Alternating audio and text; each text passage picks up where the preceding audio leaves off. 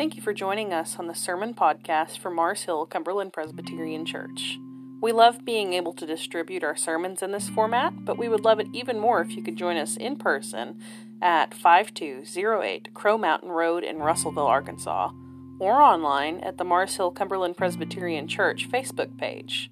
We have Sunday school classes at 9 a.m. with a worship service right after at 10 a.m. Let's now prepare our hearts to hear a message from God's Word. Galatians chapter 5, verse 1 and then 13 through 26. Hear the word of the Lord. For freedom, Christ set us free. Stand firm then, and don't submit again to a yoke of slavery. Let's read 13 through 26. For you were called to be free, brothers and sisters, only don't use this freedom as an opportunity for the flesh, but serve one another through love. For the whole law is fulfilled in one statement love your neighbor as yourself. But if you bite and devour one another, watch out, or you will be consumed by one another. I say then, walk by the Spirit, and you will certainly not carry out the desires of the flesh. For the flesh desires what is against the spirit, and the spirit desires what is against the flesh. These are opposed to each other, so that you don't do what you want. But if you are led by the Spirit, you are not under the law. Now, the works of the flesh are obvious sexual immorality, moral impurity, promiscuity, idolatry, sorcery, hatred, strife, jealousy, outbursts of anger, selfish ambitions, dissensions, factions, envy, drunkenness, carousing, and anything similar. I am warning you about these things as I warned you before, that those who practice such things will not inherit the kingdom of God. But the fruit of the Spirit is love, joy, peace, patience, kindness, goodness, faithfulness, gentleness, and self control. The law is not against such things. Now, those who belong to Christ Jesus have crucified the flesh with its passions and desires. If we live by the Spirit, let us also keep in step with the Spirit. Let us not become conceited provoking one another, envying one another. This ends the reading of God's Word, the Word of God for the people of God. Amen. You may be seated. Let's pray. Almighty and everlasting God, this is your word, and we are your people. And Father, we come before you asking you to cause our hearts to be submitted to you. Humble our hearts as we approach this word this morning.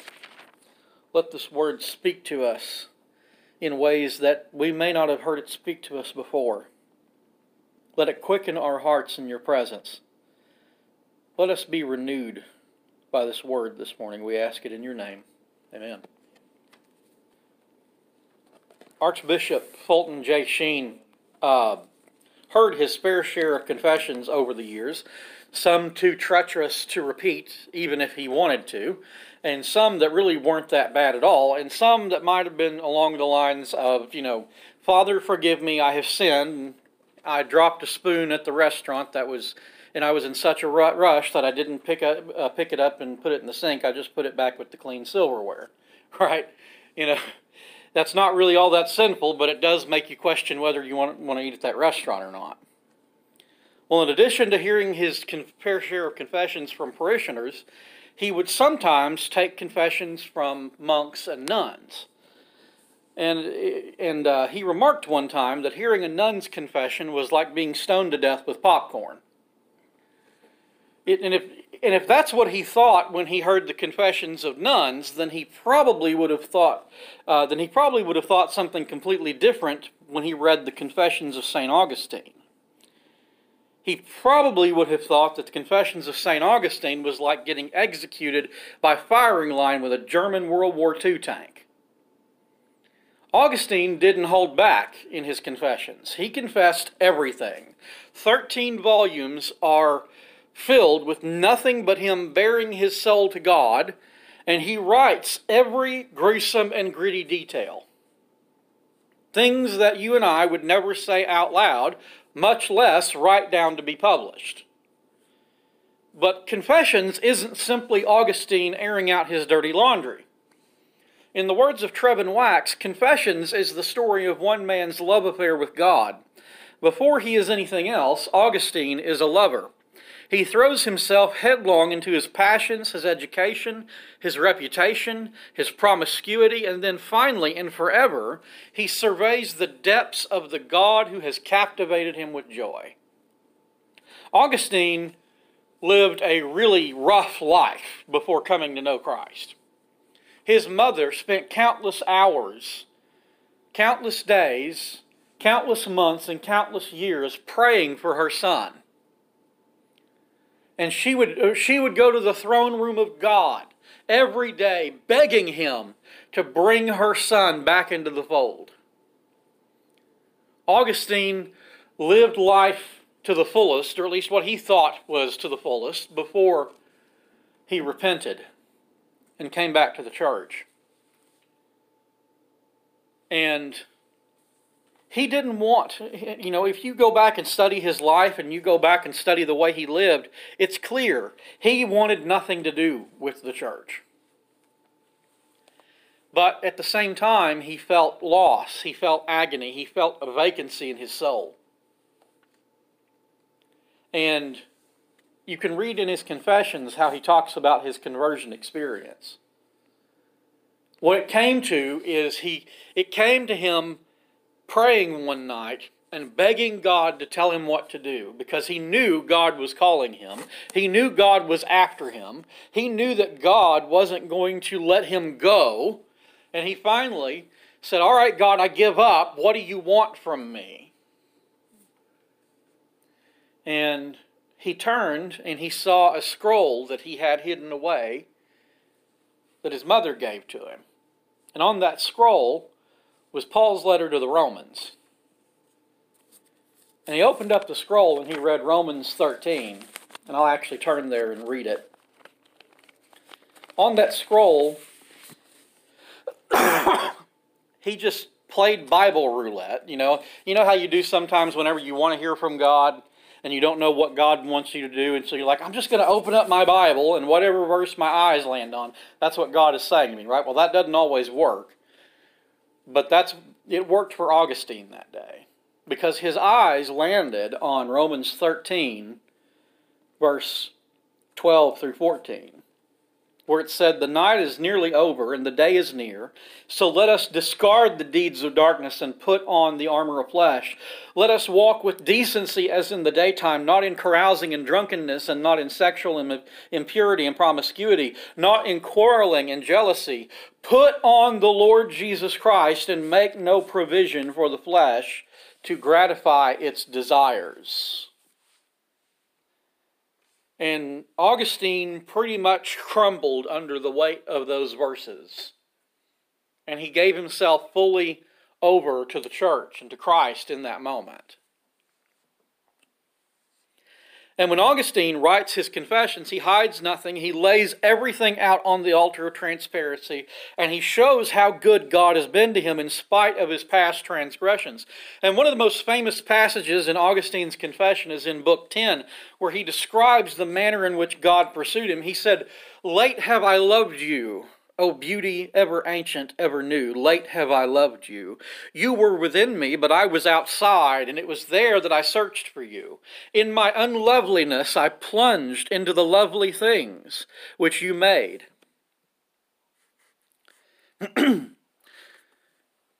I plunged into the lovely things which you made. You were with me, but I was not with you. Created things kept me from you. Yet if they had not been in you, they would have not been at all. You called, you shouted, and you broke through my deafness. You flashed, you shone, and you dispelled my blindness. You breathed your fragrance on me. I drew in breath, and now I pant for you. Now, if you ever listened to K-LOVE's top 40 for any length of time at all, you might know that there is a uh, contemporary worship song that kind of echoes those sentiments. And that song is actually based off of this passage in Augustine's Confession. Now, as I read and I was meditating on that this week, I've been wondering how many of us would be able to describe our relationship with God in those terms. Or maybe we can't describe our relationship with God like that. Maybe it's too personal. Maybe it's too intimate. Maybe we can't describe our relationship with God like that because we don't actually desire God in the way that Augustine did or the way that Augustine described. It could be that the only reason that Augustine can say things like, I drew in breath and now I pant for you, is because he had an experience where God shouted through the deafness of his soul and flashed through the blindness of his heart. Maybe we don't passionately desire God because we've never had an experience with God where he broke through the stubbornness and hardness of our hearts. Now, my goal this morning is not to cast a shadow of doubt on our salvation, but rather for us to examine our relationship with God and see if it could be lacking. I think many times God calls us to go deeper and wider, and we're content with the status quo. We're content with Sunday morning and midweek Bible study. That's all the Bible study we need, that's all the prayer we need. But what Paul describes in our text this morning in Galatians 5 is not something that is only reserved for Sunday morning or midweek meeting. Paul describes the life of a believer who has been completely sold out to God. Back in Galatians 2:20, Paul says, "It is no longer I who live, but Christ who lives in me." This passage in Galatians 5 is the natural outworking of a life that is constantly being put to death so that Christ can live. You know, we live in a culture that says that the best thing you can do is be yourself, live your truth, achieve your dreams. You know, that we hear things all the time like that. You know, your problem is not that you're indulging in sin and suppressing the righteousness of God with your rebellion. No, your problem is that you just don't like yourself enough.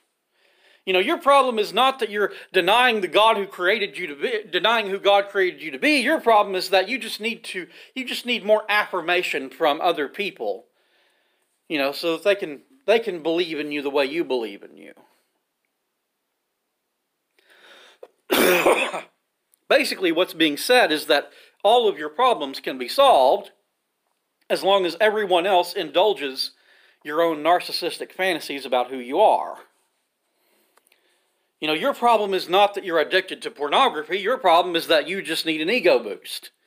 Your problem is not that you're a selfish spouse and you actually don't and you actually need to acknowledge the damage you've done and take responsibility for it. No, your problem is you've just fallen out of love and you need a divorce and marry someone else who gives you sparks and butterflies in your stomach, right? I think one theologian summed it up this way The problem in our culture is not that we don't love ourselves, the problem in our culture is that we love ourselves way too much.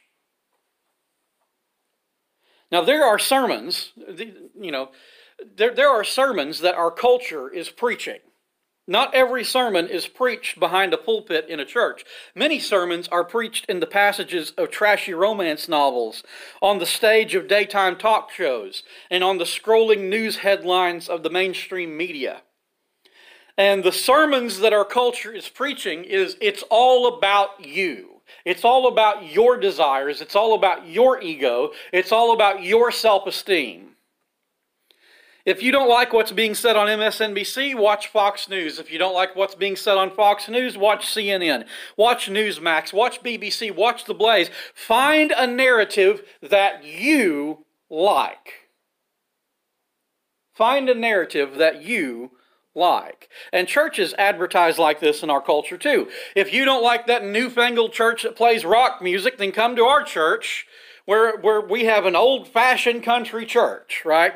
If you don't like that stuffy traditionalist church your parents raised you in, then come to our warehouse looking rock concert with a 20 minute pep talk about how Jesus is your homeboy. Listen, you don't have to attend a modernist contemporary church to make your choice of where you worship all about you and all about your comfort level. Now, I know this is probably a separate sermon for a separate time, but I feel like I, I, I, feel like this needs to be said. Choosing a church solely based on your own personal level of comfort is a terrible way to choose where you worship. If there is such a thing as objective truth, then there has to be an objective standard for what makes a church worth attending. Questions like this Is the Bible held in high regard? Is the gospel of Jesus Christ made the entire focus of every part of the service? Now, that's an important question. You know why we have a liturgy that we go through every Sunday? You know why we do the confession of sin and assurance of pardon, the call to worship? You know why we do all that every week? Because if I get up here and preach a stinker, you're still protected by the liturgy. You still heard the gospel. Every part of the service is about Jesus. So is the Bible held in high regard? Is the gospel of Jesus Christ made the entire made the entire focus of every part of the service? Are the pastors and elders qualified to lead the church? And I'm not talking about educationally qualified on a formal level. I'm I'm not I'm talking about biblically qualified. Do the pastors and elders meet the qualifications of Titus 1 and 1 Timothy 3? Those are very important questions to ask if you ever have to look if you ever have to look around for a different church. And none of those questions have to do with how comfortable the church makes you feel. All right. Now that I've got that out of my system, let me ask you a question. Whenever you go to the doctor's office and they check you out, how do you know, or how do they know rather, how do they know that you're healthy? How do they know if your blood pressure is too high or too low? How do they know if your blood sugar is too high or too low? How do they know if your cholesterol is too high? Because sure, they've got machines that give numbers, but how do they know that the numbers are right? How do they know that your blood pressure shouldn't be, you know, 306 over 212, right? Something ridiculous like that. They know because they have an objective standard of what a healthy blood pressure looks like. They have an objective standard of what a healthy person's blood sugar should be. Now imagine if you could have a health examination. Imagine if you could have an examination of your relationship with God evaluated the same way that you would have the health of your body evaluated at the doctor's office. What would you say if I told you this morning that you actually could have an examination of the health of your relationship with God? This morning I'm going to ask four basic questions based on the text we just read. And I want us to be absolutely honest as we ask these four questions. Now, you might be wondering, what does all this have to do with the passage and Augustine and, and all of the things I talked about earlier? We're getting there. Just fasten your seatbelt and go along with me for the ride. So, we're going to ask four basic objective questions about our relationship with God, and all four of these questions come from the passage we just read. The first question I want us to ask of ourselves in our relationship with God is Are we standing firm? Are we standing firm? Look at verses 1 and verse 7 from Galatians 5. For freedom, Christ set us free. Stand firm then, and don't submit to a yoke of slavery. And then look what Paul says later in the chapter. He says, You were running well. Who prevented you from being persuaded regarding the truth? Or if you're reading from the Old King James, I rather like how the Old King James translates verse 7. It says, You were running well. Who hindered you from obeying the truth? And so the question the first question i want us to ask ourselves this morning is are we standing firm? Let's take a look at the book of galatians as a whole for just a second. Paul writes the entire book of galatians to a people who have come to know christ who have who have begun their journey with god who have who have begun understanding the gospel and responding to it but they've they've gotten away from it They've gotten away from it because they've allowed people to come in and tell them that the message that they've received from Paul, the message they've received from the apostles, is insufficient to save them. It's insufficient for their lives. They need other things on top of that message. Well, the, well, in the immediate context of the book of Galatians, the people who are saying that nonsense are the Judaizers. What, what has happened is Paul has come into the, to, the, to the region and he has preached the gospel. People have responded to the gospel. But then these Judaizers come along and they say, All right, now that you've repented and believed the gospel and are baptized, you also need to go back and do the Jewish part of the law. You've got to be circumcised, you've got to fulfill the law's demands. and if you do all of that, plus the stuff you did before, then you'll be saved. You'll be good with God. And it's creating a problem. It's creating a problem in the church that Paul has to address with this letter. Because what Paul does in this letter is he starts off in, in right out of the gate in the first chapter after he gives this uh, after he gives his typical greeting. Normally, Paul starts off a letter by by by telling the church that he thanks them, thanks God for them, and that he remembers them in his prayers. And it's this, you know, big gushy thing that Paul goes through in just about every one of his letters. Um, but that's not how Galatians starts. Galatians starts with Paul's general greeting, and then when he gets to verse 6, he doesn't start off with the typical Pauline praise prayer. He says, I am amazed that you are so quickly turning away from him who called you by the grace of Christ and are turning to a different gospel. Not that there is another gospel, but there are some who are troubling you and want to distort the gospel of Christ. But if even we or an angel from heaven should preach to you a gospel contrary to what we have preached to you, a curse be on him. As we have said before, I now say again if anyone is preaching to you a gospel contrary to what you have received, a curse be on him. For I am now trying to persuade, for am I now trying to persuade people or God? Am I striving to please people? If I were still trying to please people, I would not be a servant of Christ. And so that's how Paul starts off Galatians. And then, when you move to Galatians 3, he starts off Galatians 3 this way. He says, You foolish Galatians, who has cast a spell on you before whose eyes Jesus Christ was publicly portrayed as crucified? I only want to learn this from you. Did you receive the Spirit by the works of the law or by believing what you heard? Are you so foolish after beginning by the Spirit that you are now finishing by the flesh? So what does Paul do? He, he, writes, he writes to the Galatians and he says, you are a bunch of idiots if you're actually believing this nonsense, right? what kind of pastor does that? What kind of pastor does that? Paul does it, and guess what? It works. Paul had the spiritual gift of verbal abuse. So, and and so what happens is the Galatian church responds to this, right? Historically speaking, we historically speaking the church had some problems, but eventually what Paul wrote had an effect on the church. And so Paul wants to know, and, so I think we should I think we should ask ourselves first of all, are we standing firm? Verse 1 For freedom, uh, for freedom Christ set us free. Stand firm then and don't submit again to the yoke of slavery. And so think about this for a second. Christ saved you so that you could be free. Well, what did, what did Christ save you so that you could be free from?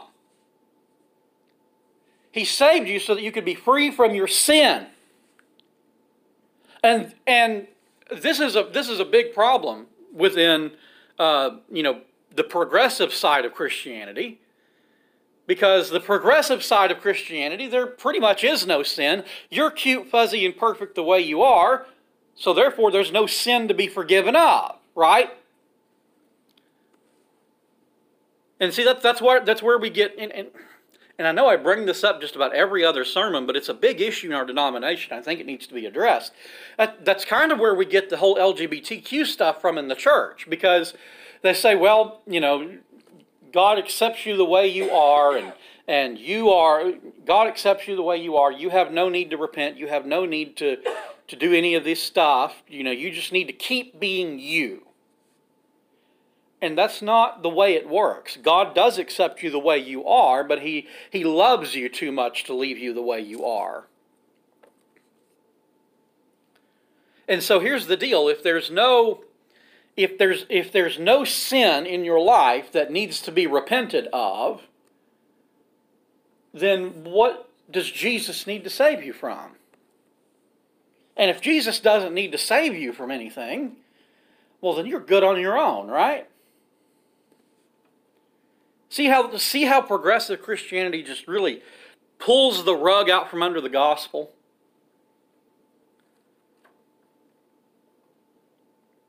And so think about this in, in the context of our own lives too. What are we hearing from the culture? What are we hearing from those around us? As opposed to what we hear in Scripture. Because what needs to happen is we need, we, we need to understand that there is indwelling sin within us that needs to be repented of, that needs to be dealt with and it can only be dealt with through faith and repentance. But that's the culture doesn't want to hear that.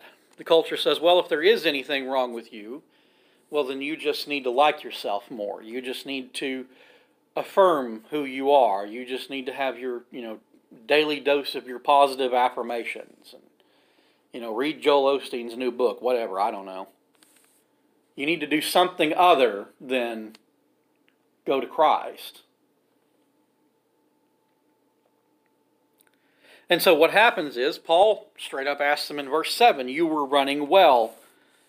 Who prevented you from, from being persuaded regarding the truth? Or who, who hindered you from obeying the truth? and I think about this, this is an interesting verse because I think this is a question we need to ask ourselves sometime. Who prevented us? Who prevents us from hindering the truth? Well, we do. We can't we can't put the blame on anybody else. We have to take responsibility for our own failings. And I was thinking about this I was thinking about this this week in relation to the story of Abner dying in 2 Samuel chapter 3.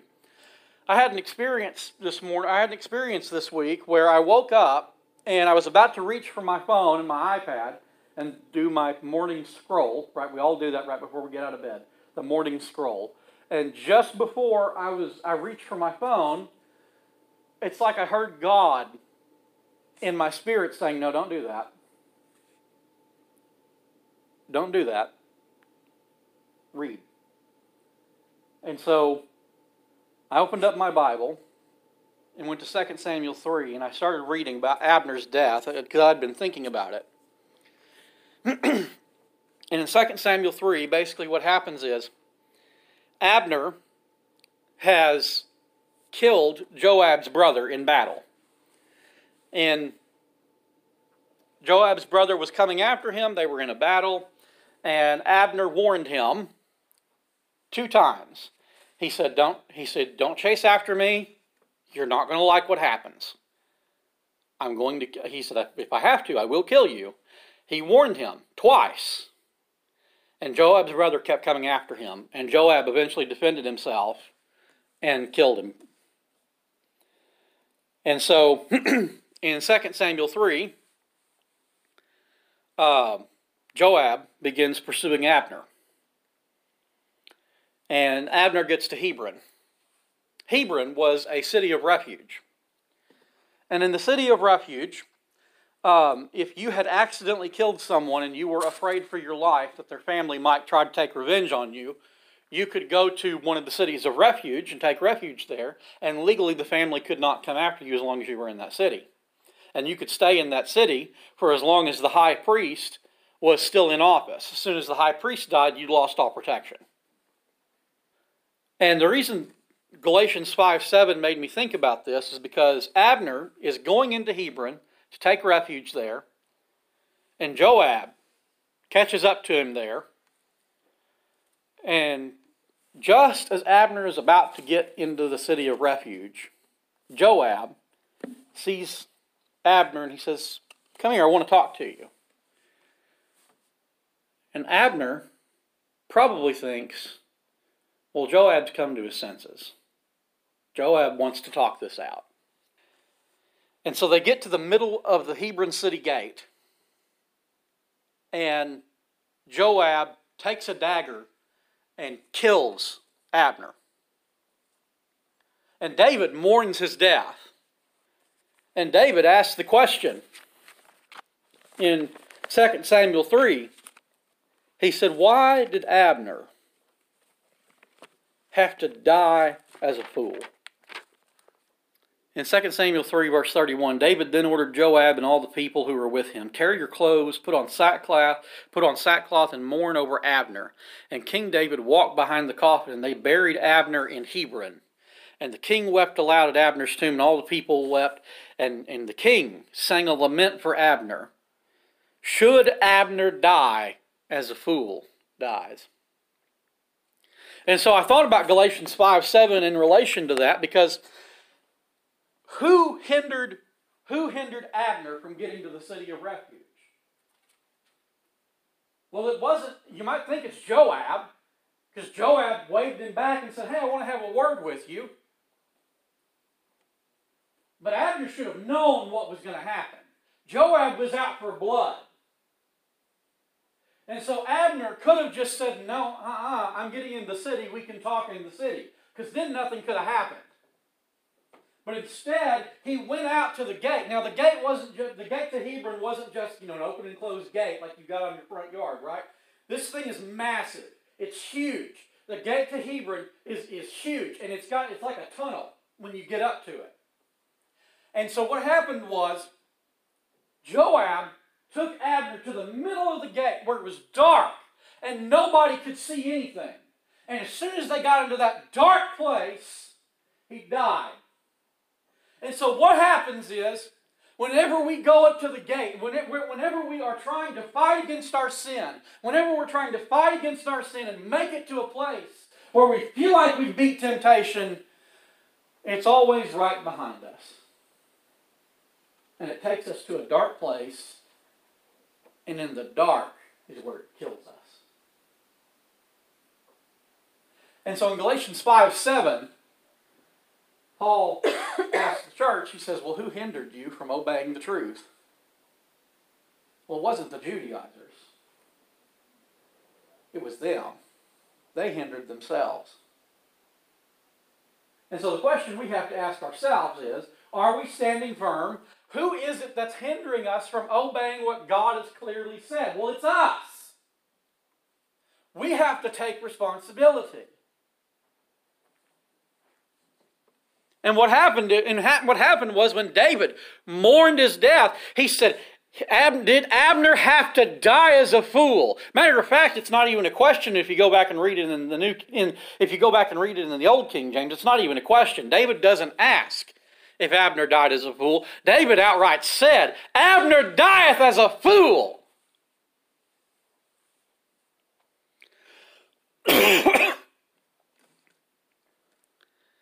And so the issue for us is are we going to go on in obedience or are we going to stay behind and get drug into a dark place and die as a fool? One of the most prominent and ironic examples of this was uh, a Pentecostal preacher years ago. He was famous, had, had a tent crusade ministry had a literature publication ministry. He was big. His name was A. A. Allen. Some of you might even know that name. A. A. Allen preached a sermon on this text about Abner dying as a fool. And it was one of his most famous sermons. He preached it over and over again, years, every, eh, for years, everywhere he went. And then what happened is, I think it was in 1970, it was either 1970 or, or 1959, around that time. A.A. Allen was staying at a hotel, and uh, he was staying there because he was doing one of his tent crusades. And his crew and his assistants were getting ready for service that night, and everyone looked around and said, Well, where's AA at? Where's he at? Nobody could find him. And so they went back to his hotel, knocked on the door, didn't get an answer and they got someone to come and open the door, and they walked in. A. Allen was dead. And the reason he was dead is because he had drunk himself to death. And what had happened was, what they later found out and became public information was that for years, A. Allen had a drinking problem. And, and he had multiple DUIs and DWIs, but he was able to cover it up because he had so much money and so much prestige, and he had so many people who were who were working with him to help him cover up all those incidents. Finally, when they walked into his hotel room and found him dead laying there, they found multiple bottles, multiple bottles of liquor. One of them laying beside his bed, and when they did the autopsy, they found that he had, he had drunk himself to death. A man who preached the sermon on how not to die like a fool died as a fool. And it became the end of his legacy. Because what had happened was he was drugged to a dark place and the darkness overtook him. And it killed him. And everything that he tried to hide couldn't be hidden anymore.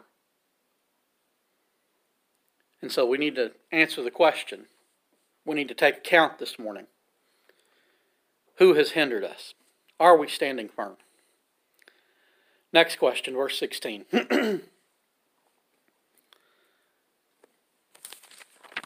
Galatians chapter 5. I say then, walk by the Spirit, and you will certainly not carry out the desire of the flesh.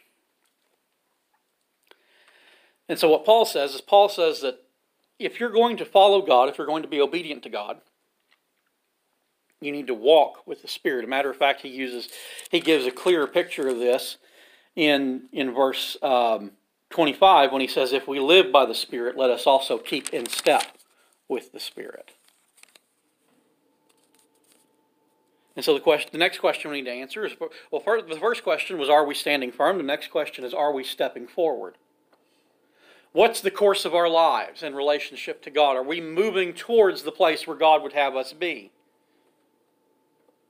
Are we moving forward in obedience? Where, where is the direction of our lives headed? And I think, and just two practical questions this is this this isn't uh, this isn't a uh, always in every case thing. But if you want to know the direction of a person's life, then look at two things. Look at their habits and look at who they hang out with. Look at their habits and look at who they hang out with. Because the answer to those two questions is going to tell you where a person's life is headed. And I think it's the same with, with our with our situation, with our walk with God, with our relationship with God. What are our habits and who do we hang out with? Because here's the deal. If your relationships, if the relationships that you feed in your life is only with those who have bad habits and and hang out with bad people, then that's going to be that's going to eventually be the trajectory the trajectory of your life unless something changes. You know, we, we know of many people who have passed away due to overdoses and due to due to drunkenness, due to whatever. And it's because the lifestyle overtook them.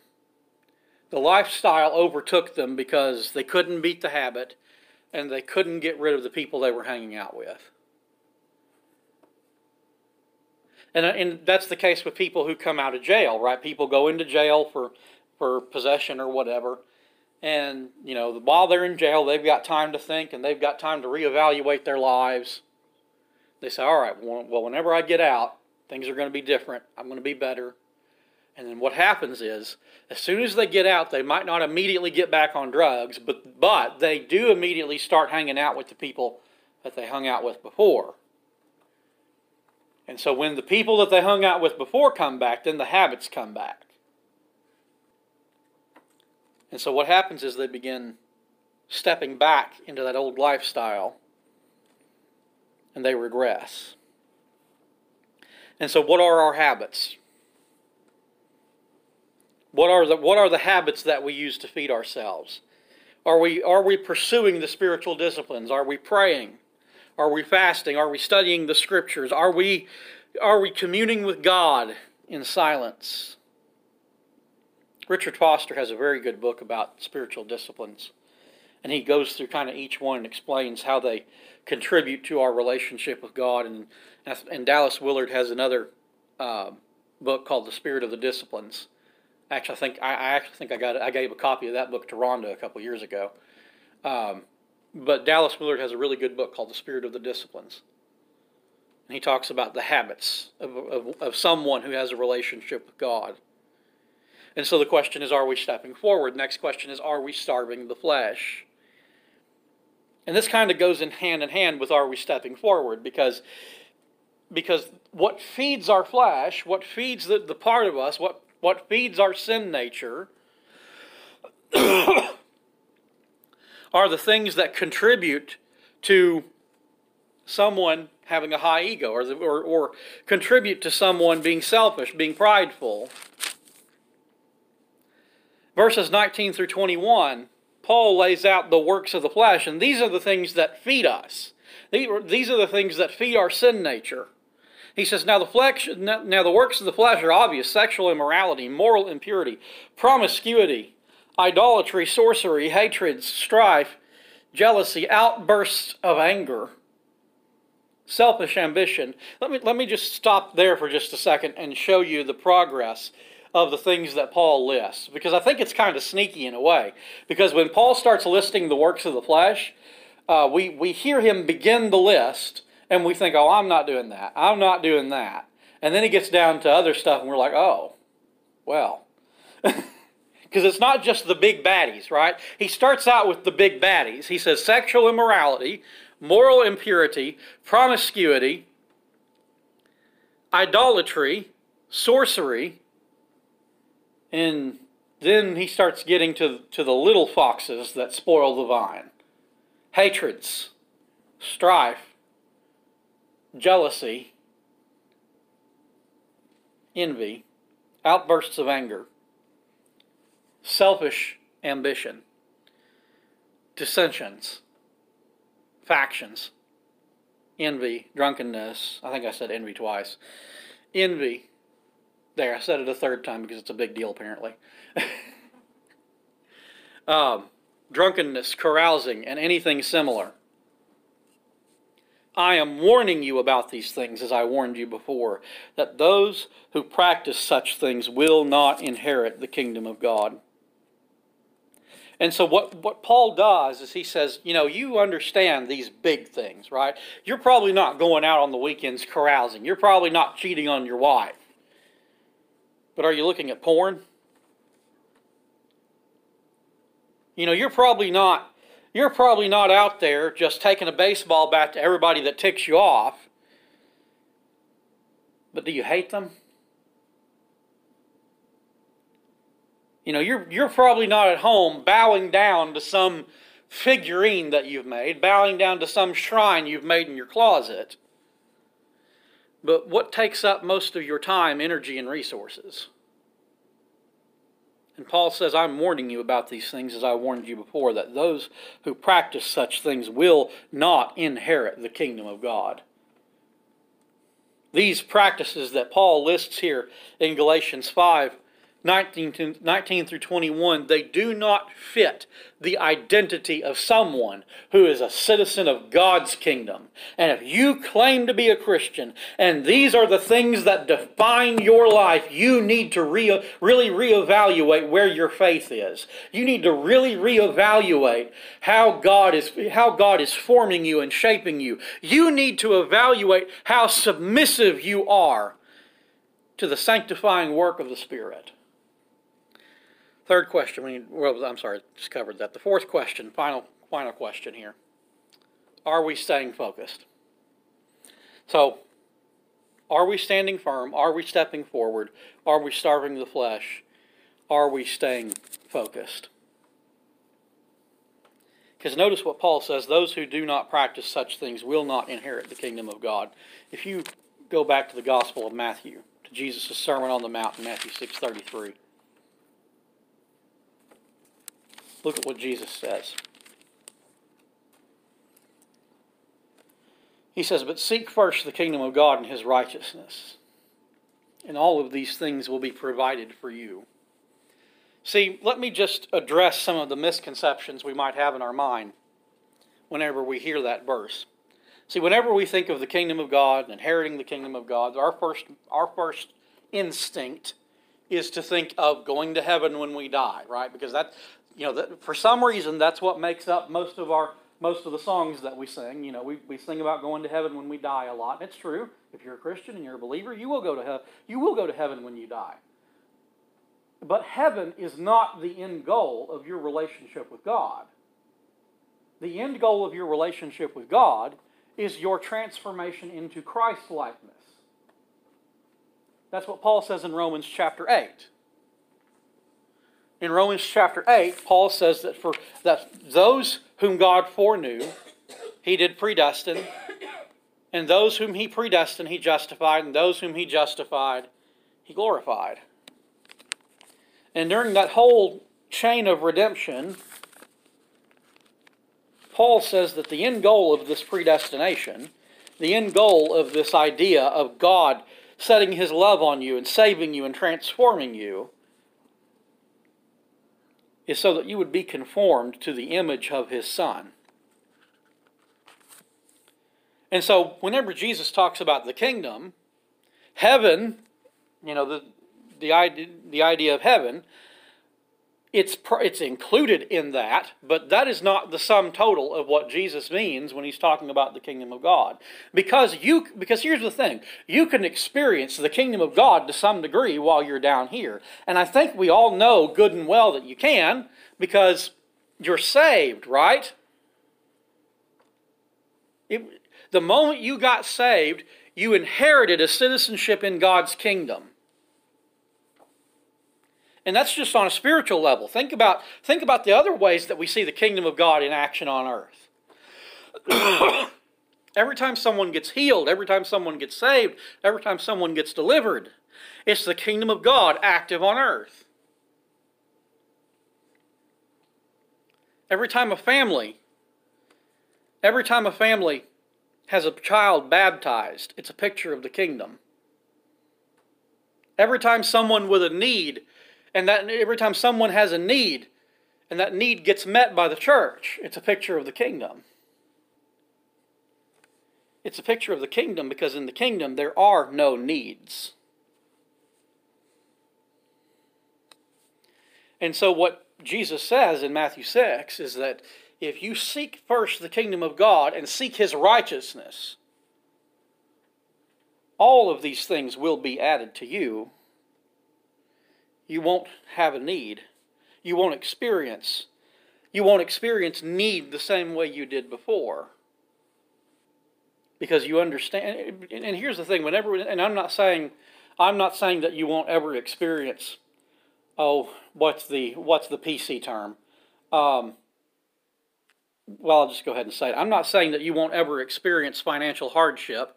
I'm not saying you won't ever experience uh, a negative balance in the bank account, but what I am saying is you won't look at need the same way you looked at it before you encountered Christ. Because before you encountered Christ, if you had a need, you, if you were out of money, if you were out of groceries, you would stress out and you would say, Oh God, what am I going to do? I don't have this, I don't have that. But if you're a Christian and you have those things, if you're a Christian and you if you're a Christian and you have a negative balance in the bank account and your cabinets are bare, you can you can look around at your lack and say, you know what? I don't have this, this, or this, but I have Jesus, and Jesus is going to see me through this. And a part of the kingdom, and the part and staying on that topic of the kingdom of God, when Paul's talking about the works of the flesh in Galatians chapter 5, he's talking about these, these awful things, these sins and he says, The one who is focused on the kingdom, the one who is focused on the works and effects of the kingdom, their life isn't defined by all of these things because their life is focused on the things of Christ. And if their life is focused on the things of Christ, then instead of giving birth to these works of the flesh, their life is going to manifest the fruit of the Spirit. Their life is going to be defined in a different way. Their life is going to be defined by love, joy, peace, patience, kindness, goodness, faithfulness, gentleness, and self control. And so I want to ask you these questions again this morning. Are we standing firm Are we stepping forward? Are we starving the flesh? Are we staying fo- are we staying focused? Let's pray. Gracious God and Heavenly Father, this is your word and we are your kingdom. And I pray, God, that you would use this word to capture our hearts, capture our minds, and renew us in your presence. Lord, you know the thoughts and intents of our heart. You know the secret things that we try to hide. Lord, you know the times that we've stepped into the darkness of our temptation and we have failed miserably. But Lord, you have kept us safe through it. Father, would you come to us this morning? And would you forgive us? Would you renew us? Father, would you deal with the sins that we try to hide in the darkness? And would you remove those from our lives? We ask it all in your name. Amen.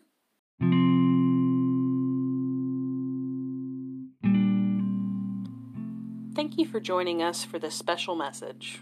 We hope you were blessed and encouraged by the preaching and teaching of God's Word. Now, may the Lord bless you, keep you, make his face to shine upon you, and give you peace. Amen.